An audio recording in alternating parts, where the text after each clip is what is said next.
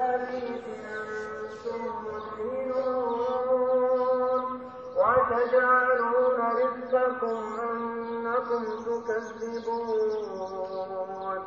فلولا إذا بلغت الحلقوم وأنتم حينئذ تنظرون. ونحن أقرب إليه تبصرون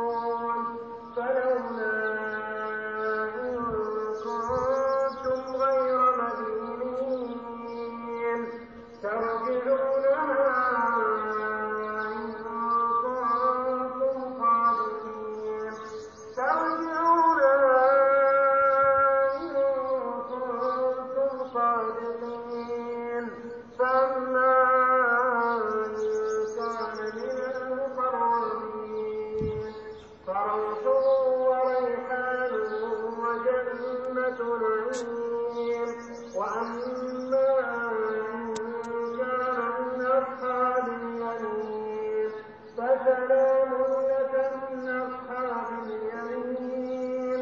وأما إن كان من المكذبين الضالين فنزل من حميم.